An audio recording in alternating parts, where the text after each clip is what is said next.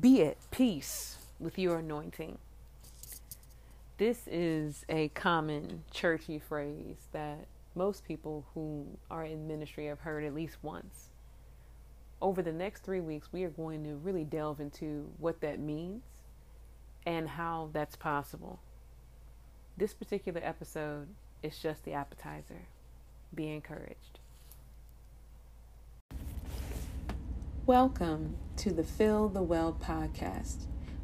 I am your host, Apostle Jennifer P. Harris, based out of Saint Louis, Missouri.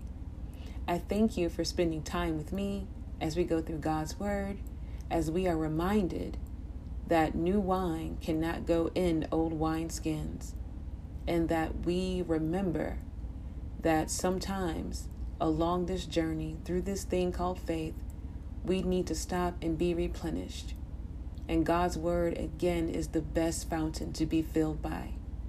So I welcome you with the love of Jesus Christ, through the grace of our Father, as we begin this week once more and again to fill our wells.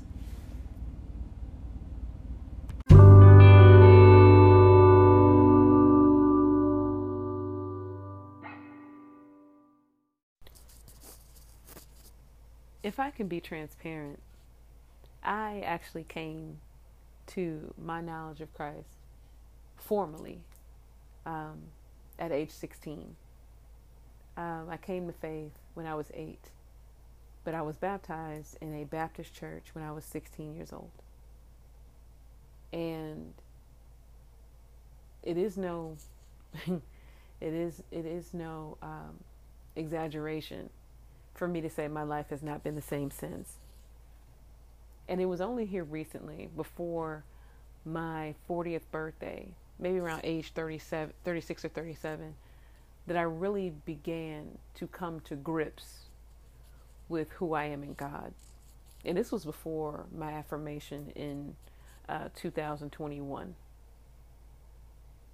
This is, I believe, a process that most of us as believers have to get to and get through. Because sometimes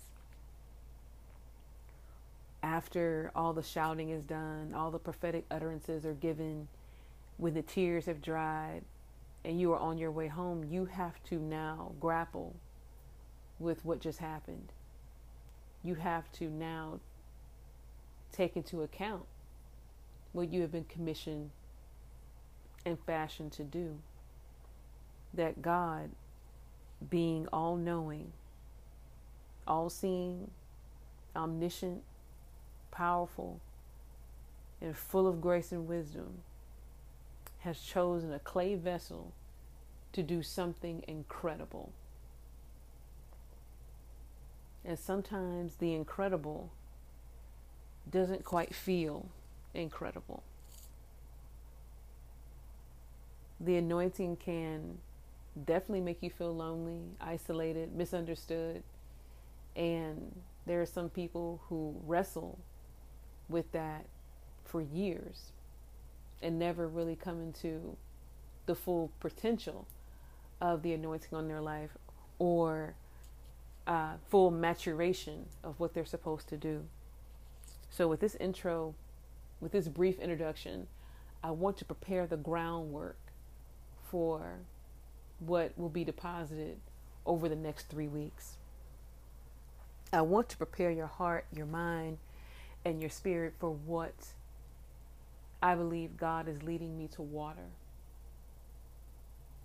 The thing that you must understand before we go any further is the anointing on your life is yours. The anointing is for work. The job of the anointing is to draw people. You have to understand that what God has fashioned you to do, He called you to do.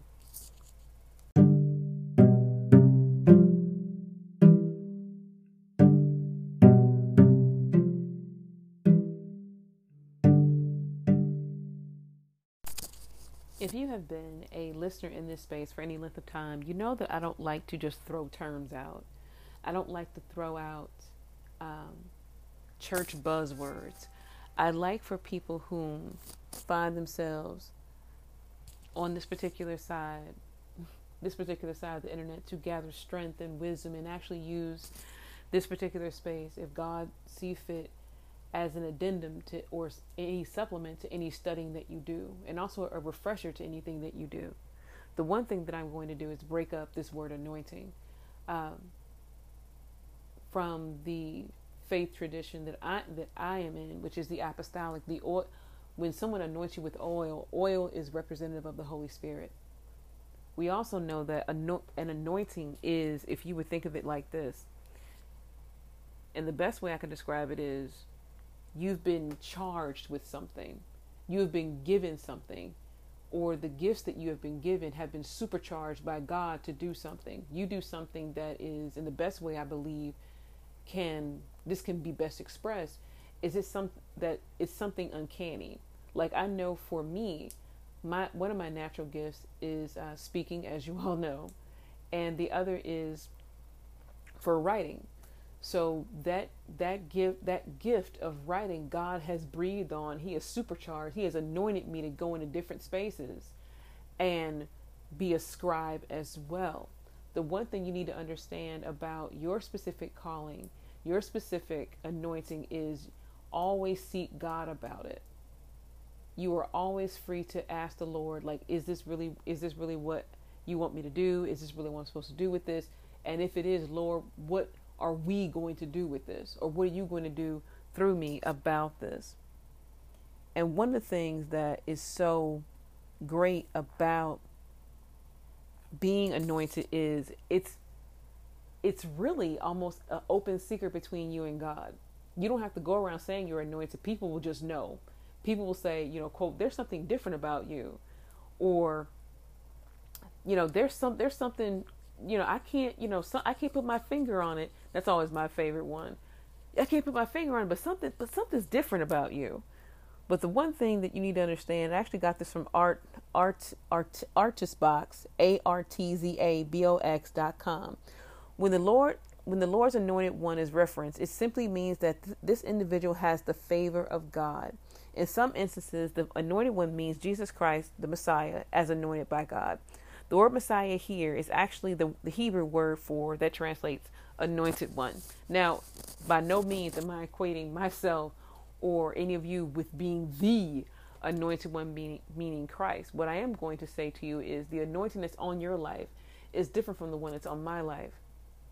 And you have to recognize that you have one. And then rec- and from that recognition, here comes the troubling part.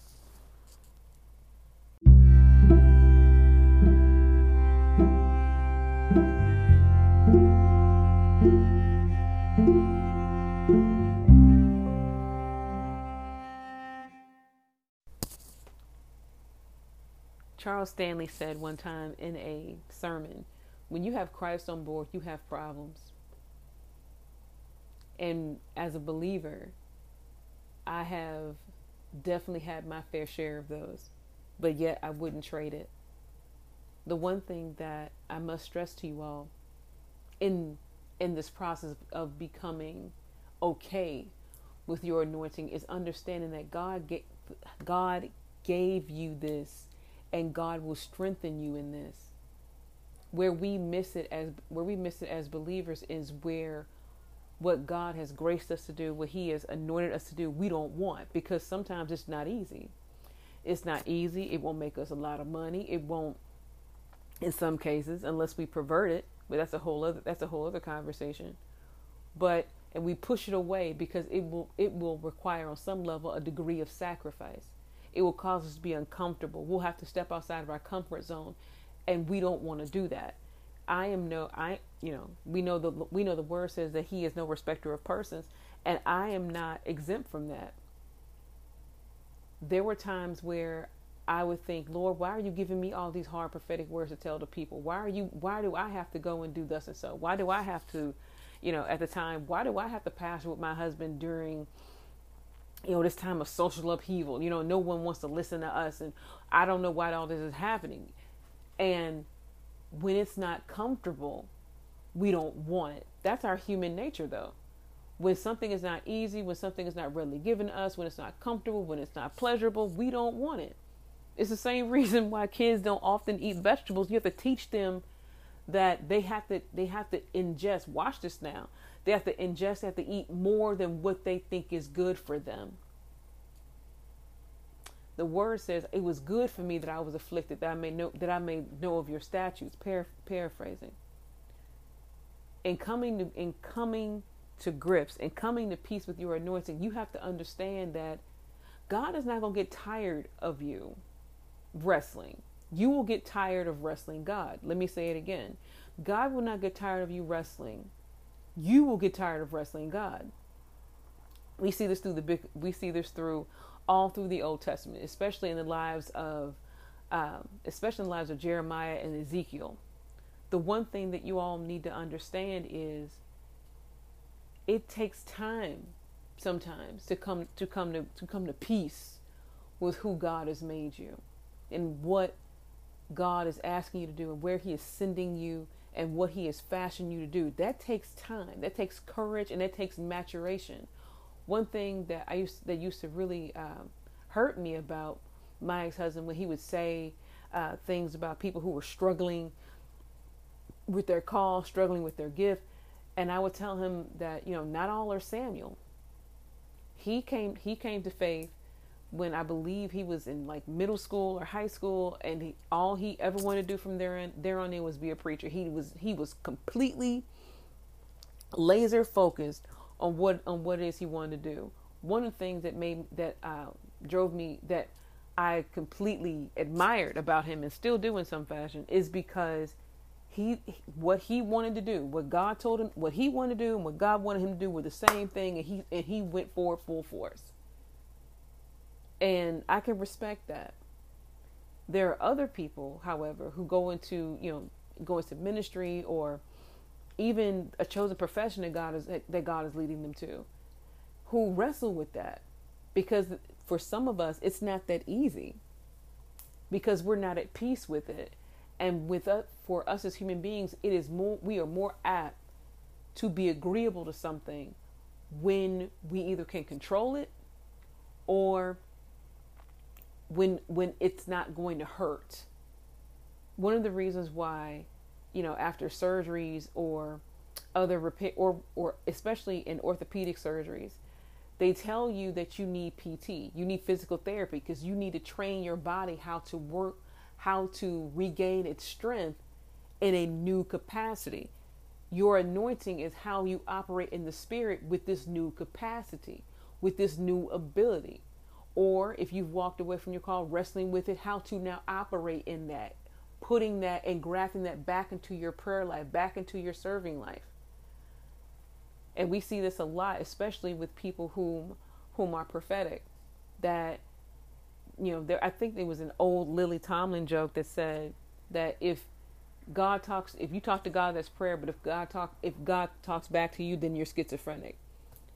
You know, there, there are people who wrestle and walk away from that call, from that office, because they don't want to deal with what comes with that. When you begin to truly be at peace with your anointing, three things will begin to happen. And again, we'll get into these as the weeks go on, but you'll receive that, which means that you're now accepting of what is going on and you're prepared to grow in that capacity. Two, you're now reconciling the fact that your life will no longer be the same, that something inevitably and irreparably has switched and there is no going back to it. I'm reminded that um, in John six, when the Lord asked, the, when the Lord asked Peter, after all the other crowd had left, um he asked Peter, you know, are you gonna leave too? And Peter said, where should, where where can we go? For my own uh my own walk with the Lord, and, you know, grappling and really wrestling with what it is I was supposed I was supposed to be and what I knew I was but didn't know quite what to do with it, I remember telling the Lord in prayer that there's no there's no other place I can go. There, there is no other, and I say this with all due respect, there's no other, there's no other religion I can go into. There's no other belief system. There is no other, and I got this from, uh, I got this from Sarah, Sarah Jakes Roberts on an old YouTube video I saw this week. Christianity is the only God that has skin in the game as it relates to his, his creation. He is the only God who has skin in the game. And when she said that, everything in me lit up, because it's true. I don't see, I don't see, you know, the, I don't see Buddha, I don't see Buddha stepping into humanity, offering this kind, this kind of, this kind of reconciliation. Uh, and I don't have enough faith to believe that all oh, this is an accident, so I can't be an atheist. I wasn't born into a Jewish family, and I don't, I, and converting no, won't necessarily fix that. And that is no disrespect to my, to my Jewish family, who I follow on social media. I love them with the love of the Lord. And it's always great to have, to have uh, other discord with them, but I'm not Jew, but I'm not Jewish. There's, you know, there's no other place, you know, and I'm not, and, you know, I happen to believe that Isaac was the, cho- was the chosen son. So I can't, I can't follow, I can't follow Islam. So where else will I go that there was a God who saw a need and fixed it? There's no other place I can go. And also resting in that anointing. Me, resting, resting in this case would mean that you no longer have a desire to fight with it. You may have moments where you're like, oh Lord, this is really hard. You're gonna really have to help me. But it's not a point to the point where I just, I just throw all this in the air and quit. Now, granted, pinning that, you, you may have moments where, where you, th- where you do want to throw your hands up and say, you know, Lord, your cre- your children are crazy. I don't want to do this anymore. This is hard. But you, you're, but at the point of resting, you have built or you have built or rebuilt a relationship, a relationship with God to the, to the fact that you can now rest in, this is what, this is the best God has for me. And if I have any questions, I'm not, I'm not by myself. And yet, as we, as we close for this, in, for this intro show, I want you to begin to think about what it is that God is asking you to do. I want, as I always can ask you to to consider in this space.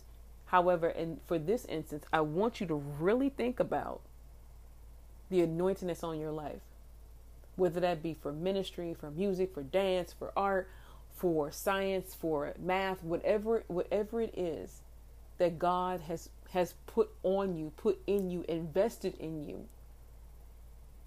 I want you to think of, I want you to think about what is stopping you from really embracing that. Is it people? Is it timing? Is it trying to please other people? Is it fear? What is it? Because being at peace with your anointing will help you and will and will and will give a firmer foundation to what is God is trying to build in your life, and the leg and the spiritual legacy you leave to your children and grandchildren. Being at peace with your anointing is not impossible. It's needed and necessary. God bless.